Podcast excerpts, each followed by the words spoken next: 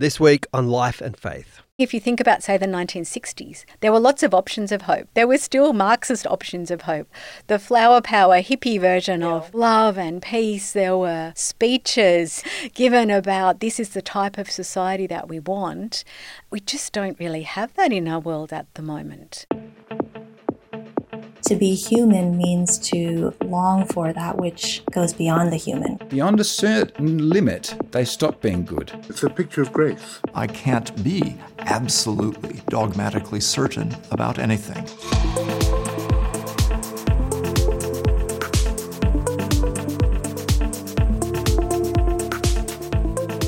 Welcome to Life and Faith from CPX. I'm Simon Smart. And I'm Justine Toh. We've just had CPX's annual Richard Johnson lecture with clinical psychologist and hope researcher Leisa Aitken talking about, unsurprisingly, hope. Hmm. Uh, it was a great night, and she dived deep into this topic that really feels especially timely right now when things in the world seem a little bit more out of control than usual.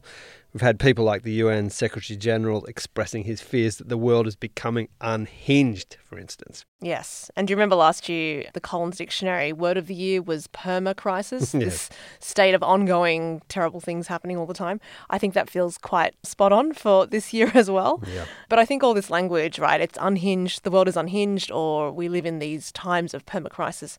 I think this really speaks to a crisis of hope that we feel.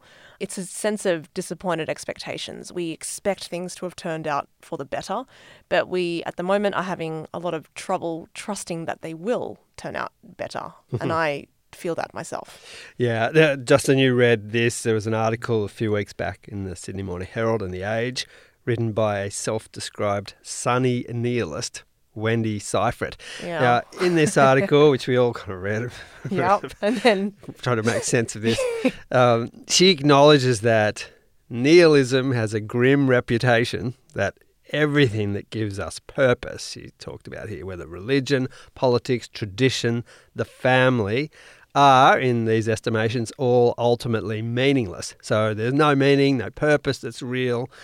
But she and plenty of other, apparently, Gen Zs, have found that they can cope with that by focusing on what makes them and each other happy and not concerning themselves with any kind of bigger picture. Now, as one person told her, this is a quote from the article I find nihilism comforting. Life has no inherent meaning, so I'll just do what I want and maybe find some meaning myself.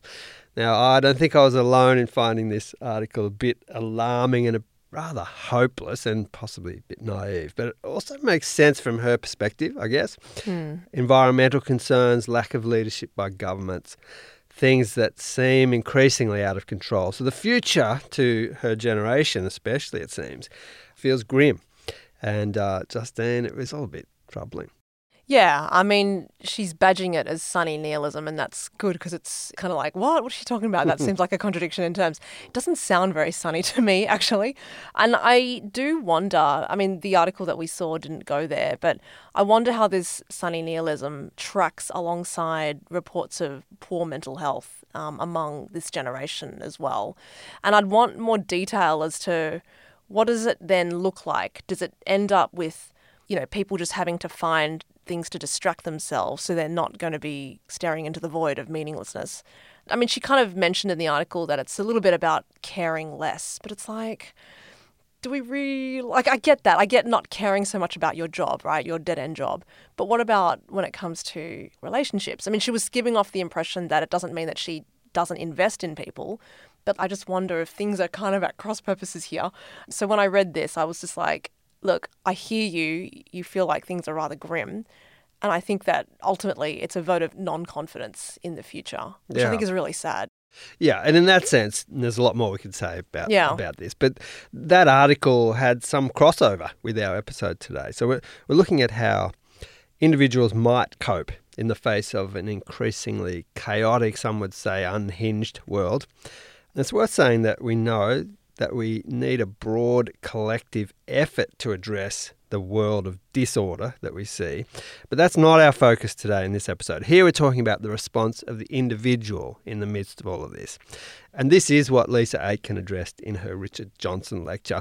Now, if you couldn't make it to that lecture, we are going to be releasing Leisa's talk in full on the Richard Johnson lecture podcast soon, so keep an eye out for that. But in the meantime, Justine caught up with Leisa to ask her about hope. Now, Leisa, just a reminder, is a clinical psychologist. So the conversation starts at this point the hope that we place in psychology more generally.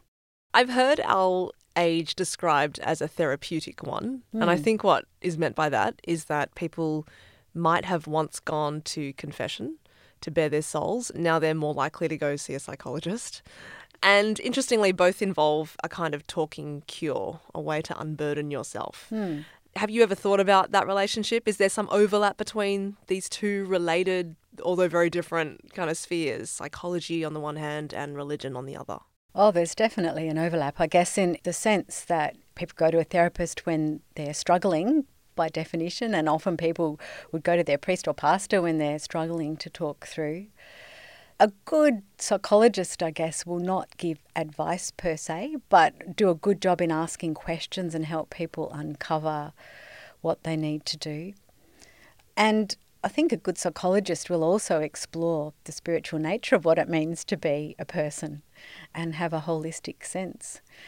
I have a waiting list. Like there is definitely a great need for people. People want to come to someone who's outside of their emotional system, who's not caught, you know, within their family or within their workplace, and talk through what their options are. And I guess there's a sense in which a priest or pastor is also sometimes outside of that and can function like that. You know, you just said that as a psychologist, you're not necessarily there to give advice or to give answers, but mm. I think um, we kind of do want to go to our psychologist for answers. No pressure, yeah, right? I spend my days saying to people, it's not my job to tell you what to do. but that's not to say that there's not wisdom that can be imparted just from life experience, but also from psychological research. And as a Christian clinical psychologist, happily, nearly all of the psychological research on how to lead a flourishing life, how to push through difficulties and struggles is incredibly consistent with what the Bible has to say. so it makes it easy. Let me um, put forward to you a scenario. Just say I am a prospective patient of yours and I have a problem with hope, as in I don't have any. Right. I think I've heard you say that psychology is curiously silent on hope or doesn't have a lot to say, which I find interesting. Is that right? Yes, the last probably 40 years, there has been a growing amount, and in the last 10 years, a growing amount. But the problem was that back in the 1990s, psychology got stuck on a particular definition of hope, and it just sort of stayed with it, even though I think it's a very poor and impoverished definition. And this was the idea that hope just has two aspects. One, I've been good at achieving goals in the past, and two, I can problem solve my way to achieve my goals in the future. So, this has just become the dominant view of hope, but it's very narrow and very individualistic. Unfortunately, also the educational research has used that definition because it's got a measurement scale, and as is the way in research, once one thing becomes the predominant piece, everyone wants to use that so they can compare their new research. So it developed this sort of big life of its own, even though recently many psychologists, not just me, others have been saying this isn't good enough. We it need act- more than this. We need yeah. more. And it actually doesn't even correspond with how most people in the West use the word hope. So there's this whole other pool of psychological research which asks how does the typical Westerner, what do they mean by hope? What's the lay use or the everyday use? And it's much richer than that definition. So part of my own research and work has been integrating other strands within psychology, which aren't necessarily overtly about hope, some of them, but have something to say about the topic and integrating those with other disciplines. Well, before we get into your research, can we establish what is hope? What do we mean by that word? I feel like we often use it in a sense of, I'm going to shut my eyes and just wish for the best. Mm. But is that what we're talking about? Or is it optimism? Or yeah. what, what exactly are we talking about? There's a lot of research differentiating hope from other sort of anticipatory states of the future. So if I said, I hope to go to Pilates tomorrow, I can use the word hope, but it's actually a goal because I can just do it. It's not uncertain and it's totally in my power. So goals are like that. I could say, I hope the weather's fine. I really should say, I'm optimistic the weather is fine. Because optimism is a, just a sense that the future will be good, but there's no agency, there's no sort of action involved. Whereas if you hope for something, you will act to bring it about. Or I could say, I hope for dessert after dinner. but this is actually just a wish or a want. I could say, I hope to be a unicorn, but this is a fantasy. Hopes have to be realistic. So there are constraints. And in fact, Aquinas back in the 1200s actually listed the same ones that came out in the recent research on what's called grounded views of hope, just everyday views. So it has to be realistic, it has to be noble and important. Part of the problem why um, dessert isn't hope is it it's it's too trivial. So hopes for most people in the West, hope needs to be this noble, important, uncertain. You probably need other people's help to bring it about, and you have to wait. So, yeah, there's these constraints about what is hope. Tell me then, what's it like to launch into a doctoral thesis about hope, which is butting up against this um, psychological definition that's mostly me centered. Mm. But you're thinking there's so much out there. And, and then it sounds like you're also trying to piece together mentions of hope or related themes for this particular topic of study. That's right. So I did look at related psychological research, definitely. But I thought to myself, who has written most about hope over the last two and a half thousand years? and it's the disciplines of philosophy and theology. And the advantage of looking at them, A, there are some incredible intellects with deep insight into the nature of the psychological experience of hope. If we think of Aquinas, who I just mentioned, it's like reading a contemporary psychologist to read Thomas really? Aquinas on wow. hope. It's extraordinary. But others as well, all the way through, even in their different frameworks. So, on the one hand, you've got profound insights, but secondly, how we use the word hope in the West is, in a sense, an accumulation of all of these great scholars. Because I'm talking about Plato, Aristotle, Augustine, Aquinas, Kant, Kierkegaard, Descartes, Nietzsche, like these um, scholars that I ended up reading have been absolutely foundational in our worldview of the West. And it was really exciting. It was actually life changing to mm. read all of these different philosophers and theologians. I'd never read most of them, I'd never read Nietzsche or Kierkegaard, like the original. I tried to read for each of them everything they had to say about hope, not everything they had to say about everything, but everything they had to say about hope in its original text so that I'd really get my head inside their thinking and inside their understanding of hope. And what did you find? give, it, give us a taster of, of something. Well, happily, there are lots of tables in my thesis. So I have these, I, will, I go through all of these different great thinkers. I then go through all of the different ways hope has been looked at in psychology and also in psychiatry, because the sort of neo Freudian psychoanalysts have some really interesting things to say about hope. And from all of those tables, amazingly, there were themes which were common and that I could extract. And so I ended up thinking that hope is about four things. One of them is a mindset, the belief that the future has meaningful possibilities. Two are action pieces. So the second one is the idea that to hope you have to wait well but be poised and ready to act to bring about your hope because it might be you that brings it about. So I call that latent agency is the sort of psychological jargon. So that's the second one. The third one is also an agency piece, but I call this external agency in the sense that you might not be able to personally bring about your hope. You might have to hope in your surgeon or in your workplace team or in God or in governments for environmental issues, for example. So, that idea that relationships of trust matter for hope it's not just all about me or all about an individual.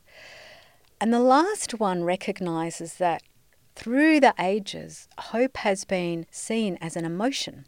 It's a passion all through the Middle Ages and the Enlightenment. It's called a passion. It's got a strong emotional aspect, and the way that we feel the emotion of hope is when we can get a glimpse of what we hope for. We don't need the whole thing. The whole thing is in the future. but to get a taste, whether it's in our mind's eye imagining it, whether it's something we see which just gives us that experience, this piggybacks on some recent neuroscience research about the power of imagining what we hope for and how intense that emotion is that we feel and how motivating it is for then to make us bring about our hope, which then fuels back into the action piece. They all actually float into and out of each other.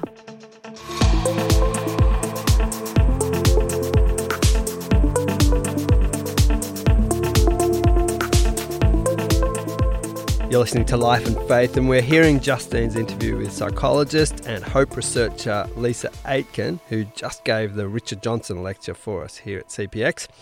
Uh, Leisa has just gone through four aspects of hope that she found in her research. So, just to recap these one is a belief that the future is full of meaningful possibilities. That's the first one. Two, the ability to wait well, to cope in the waiting for what you want and being ready to act on what you hope for. Thirdly, the ability to hope in others, to trust that others are also doing their bit. And then fourthly, having eyes to see glimpses of what we hope for in the future, which helps to keep our hopes alive. But at this point, Justine, you said that each of these feels quite difficult now that we're in something of a hope crisis. Yeah, I mean, like that's the first thing that anyone Come- going to say, to right? Look, I think the headlines are terrible, right? We've just had this referendum that divided a nation, even though we're not going to talk about it now. There's war abroad, uh, or when rumors of war as well. The pandemic, I think, is not done with us quite yet. So I think there's a lot of reasons to feel hopeless right about now. So this is what Leisa had to say about that. That's the most common comment that I get from people when I say, Oh, I've just finished a PhD on hope, is what a timely topic that we need it. And the data is there. There was a huge piece of research from 2021 that looked at 10,000 respondents of young people across 10 countries. It was published in The Lancet. And 75% of them said the future is frightening. And something like, I think it was 69% said when they think about the future, they feel sad, angry, and hopeless. So I think the data is there that there is, especially in young people, a struggle with hope. And psychology isn't going to be able to help if our definition is, oh, just work on your own individual goal attainment. We need this bigger vision. And the beauty of having four angles that you can nurture to increase hope is there this sound really corny but there's something there for everyone that uh, whether it's working on a mindset working on agency working on coping well working on having eyes to see the glimpses it's very hopeful that hope is a multifaceted concept and so there's many ways that we can nurture it and increase it Am I right, though, in thinking that hope is quite fragile? Or it's actually quite hard to do? Do you know what I mean? Like, I mean, I, for example, I reckon I have quite a negative cast on things. You know, a psychologist once called it catastrophic thinking. Yes. um, so, you know, when I hear you say that it's about having eyes to see, I can see it as a practice, right? A determined practice. I'm going to put attention in this space to be that person. definitely But it's hard, right? and It's hard and it's work. it's almost like trying to grab air. You like you- Yeah, how do yeah. you do it? You know? I guess that's part of why, in this definition, I'm trying to break it down into concrete, hmm. practical aspects. Like most psychological research on well-being, they all feed into each other. so, as you work, for example, to manage anxiety in that catastrophizing type thinking of worst case scenario thinking and calm yourself down, so you enable yourself to have more visions of positive possibilities in the future. My children always groan when I say this, but I've raised them on this idea that we have to be salmon. We have to swim upstream. The force of the water is against us, but we need to be intentional if we want good things. and I agree, it can feel like swimming upstream to put effort into hope. By nature, I'm definitely a pessimist. I am not an optimist. Maybe that's why I'm really interested in hope. so I have to be very intentional myself on working on hope. Well, you have to. Your this is your brand now. So you have to be on brand. now, tell me about hope and the way we locate ourselves in time, because it seems to be a very future-oriented sort of thing, hope, Mm. right? Whereas I'm just thinking of all the the mindfulness stuff. I mean, mindfulness encourages you to stay present, be here right now. Mm. Whereas this hoping and this pulling us towards the future, that's a different kind of orientation to time, isn't it? It is very different. And I say this as someone who practices mindfulness just as a stress management strategy. I don't want to uh, undermine the practice of it, it's a good thing. But it needs to have its place.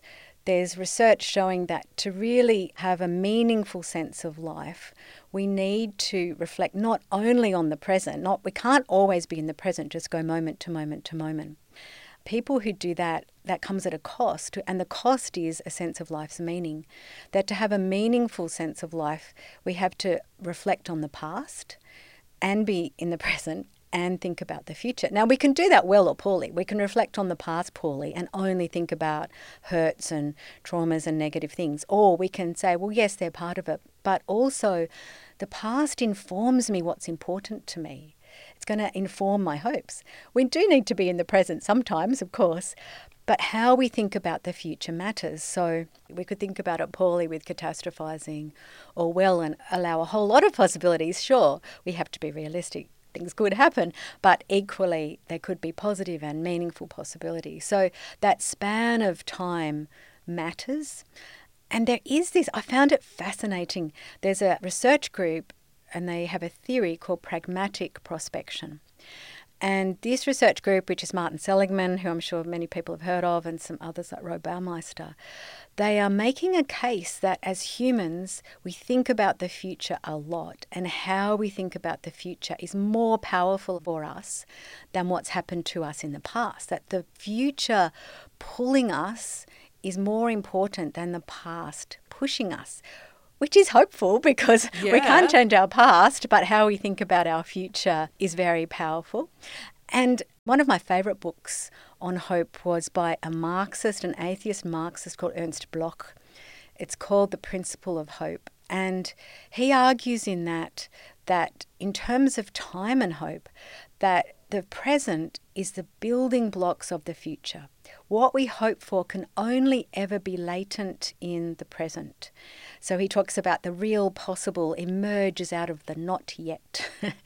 and he was at the University of Tübingen in Germany. And with him at that university was a Christian theologian called Jürgen Moltmann. Huh, and they had out. holiday houses together Really? somewhere. How interesting. And Moltmann, so the story goes, I hope I've got this right, I think it is. Moltmann uh, read this Marxist book and thought, oh, I wonder what an alternative view of time in terms of a Christian view of hope would be.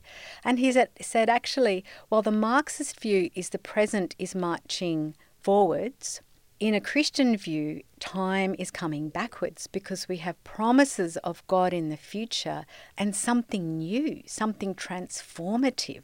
You know, Marx is waiting for the revolution in the mm. present. Moltmann says, well, the revolution, in one sense, is going to come in the future. Time should pull backwards and transform our present because we have an inkling of what is actually going to happen. So they're really different views of time. One is the present just marches forward, the other says that the forward pulls backward, but then pushes us to act in parallel with how we know God is going to act in the future. It's it almost ends up in a cyclical view. So it's interesting because it sounds as though the end, the way the story ends, or what ultimately will happen in the future, and if you f- view that future positively or that it, it is a hopeful future, then that can kind of become a little token that you bring with you into the present that can give you more hope. Am I like exactly. understanding that That's correctly? right. You just need a glimpse of what you hope Yes. for. But it matters what you need to have something in the future, a big picture vision, so that it can pull you towards it, which Mm. is problematic in a very anxious society where for young people there is often a, a narrative of decline around environmental anxiety and there's not really a big picture vision to pull towards in general society.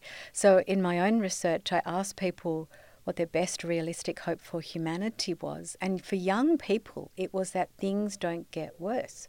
Which doesn't actually have any content really Yeah. in terms of where you're pulling towards and we need that. We seem to be designed and our brains are designed to need some sort of image of a future to motivate us for action. Mm. So, where can people find hope? I mean, I, that sounds so pat, but like I mean it though, right? You you've just put forward to us a very sad and desperate situation, right? Mm. I think mental health of young people is at a crisis point or is at a real is they're struggling Yep. and you're saying that their hopes for the future are, are nil they just don't want it to get any worse than it is right This is for the big picture hope for humanity. Oh, for not humanity. to say Got that an individual person, I'm sure young people have individual hopes for their lives, but all of our individual hopes for our lives are nestled within Yes, our hopes that for bigger- the world Well, the fact and that for humanity. the fact that fertility seems to be kind of in decline around the world. It's Mm. not just you know in the Western countries, and I think someone has said that having children is a vote of faith in the future. Absolutely. I certainly have clients who are in their 20s who are saying to me, I will not have children because look at the world. So the question is, where is the vision of hope? And it's a really good one because it's interesting if you think about, say, the 1960s, there were lots of options of hope. There were still Marxist options of hope. There were the flower power hippie version Yeah. of moving towards love and peace. There were speeches given about this is the type of society that we want. We just don't really have that in our world at the moment. I'm not sure where. I, I mean, I'm, I'm a Christian, and so for me, the vision of hope is the Christian vision of hope, which includes the restoration of the whole environment, which includes the resurrection of our bodies, of a restoration of each of us as humans. And it, there is a, a clear vision. And it's interesting if you read the Bible, you can see glimpses, fleshed out little glimpses of this hoped for future time and time again.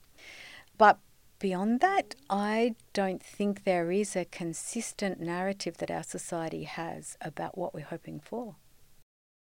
Leisa, I've heard that being religious or having a sense of spirituality, or even just this sense that we're one piece of a larger whole, that there's a bigger something out there, that that actually correlates positively with people's well-being and sense of hope. Is that also um, something that you've come across? Absolutely. And I already was aware of the huge amount of psychological literature correlating spirituality and general well being and human flourishing that's very, very established.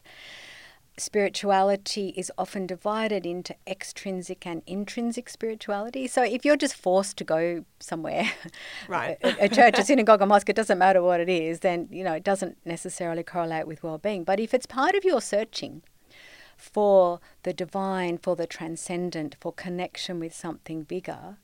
And especially if you're finding a community of like minded seekers, then absolutely it correlates with well being and with hope.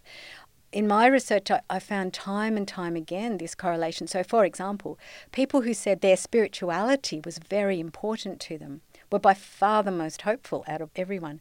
People who said, the number one thing I do to make myself feel more hopeful is pray. Again, this correlated the most strongly with them having hope. So it certainly came out of there. The other important aspect is the link between hope and meaning. And meaning, by definition, is you have to connect with something greater, some greater story, something outside of yourself, really, to have meaning as it's defined in psychology. And hope and meaning are very entwined, very highly correlated.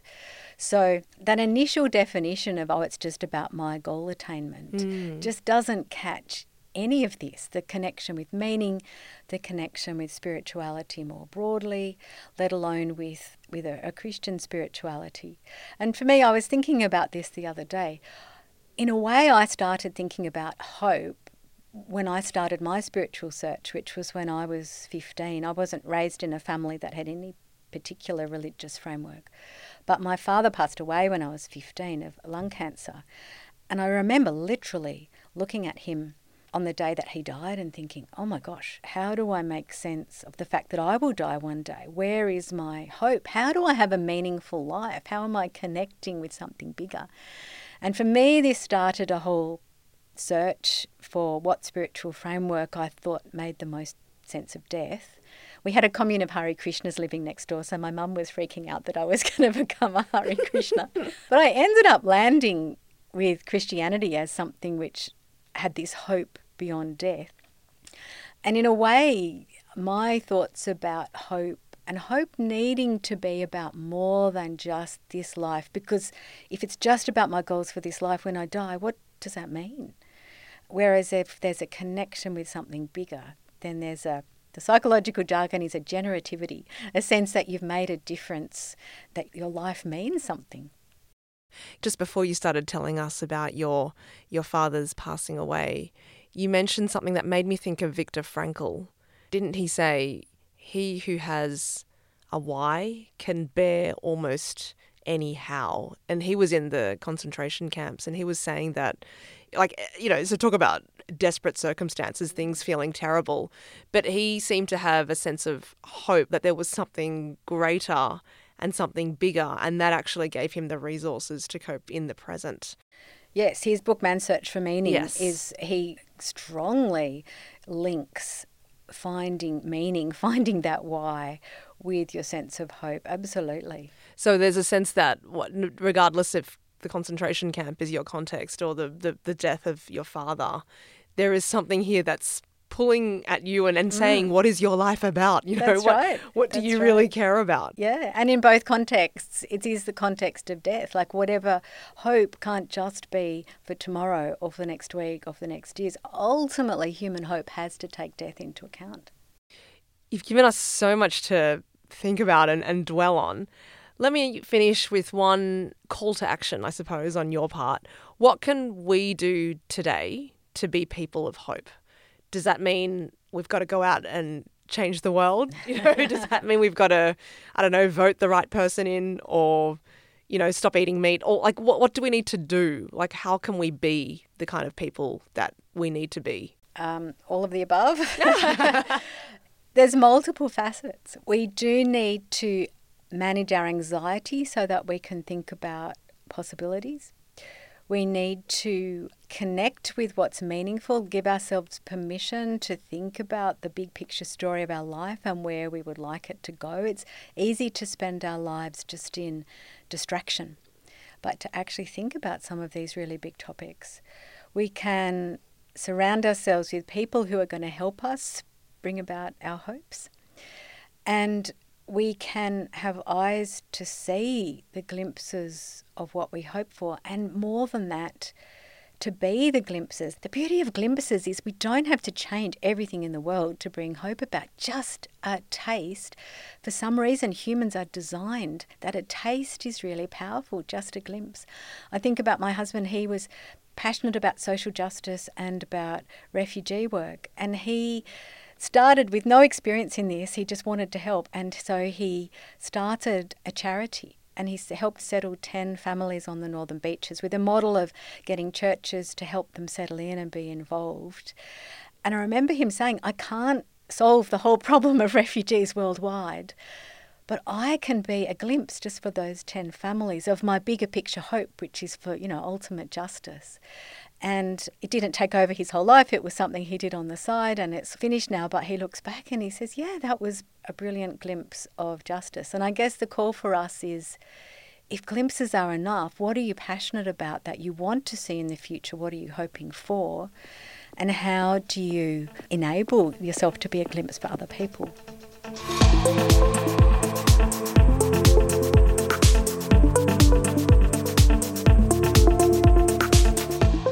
You've been listening to Life and Faith with me, Simon Smart, and Justine Toh. Thanks so much to Leisa Aitken. Not only did she give a wonderful Richard Johnson lecture, but it's always nice to be in the room with a psychologist and you know unburden yourself a little bit for professional reasons. So I've really appreciated that. I'm also going to post a link to the Sunny Nihilism piece that we mentioned at the beginning of this episode, as well as other Leisa Aitken links that you might like to check out, and also the link to her website. Although if you would like her to counsel you, unfortunately, she's not accepting more clients right now, but um, there's plenty of content there for you to find out about Leisa. So enjoy that. Yes, and if you've enjoyed this conversation, why not share it with someone Or since the Richard Johnson lecture was sold out, maybe you missed out on tickets or you don't live in Sydney or Perth, in which case we'll be releasing Leisa's talk on the Richard Johnson lecture podcast very soon. And as always, thanks to our producer, the ever hopeful Alan Douthwaite.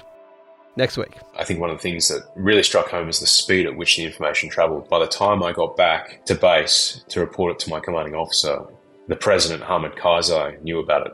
And it was a reminder of how quickly information on the battlefield was being moved around.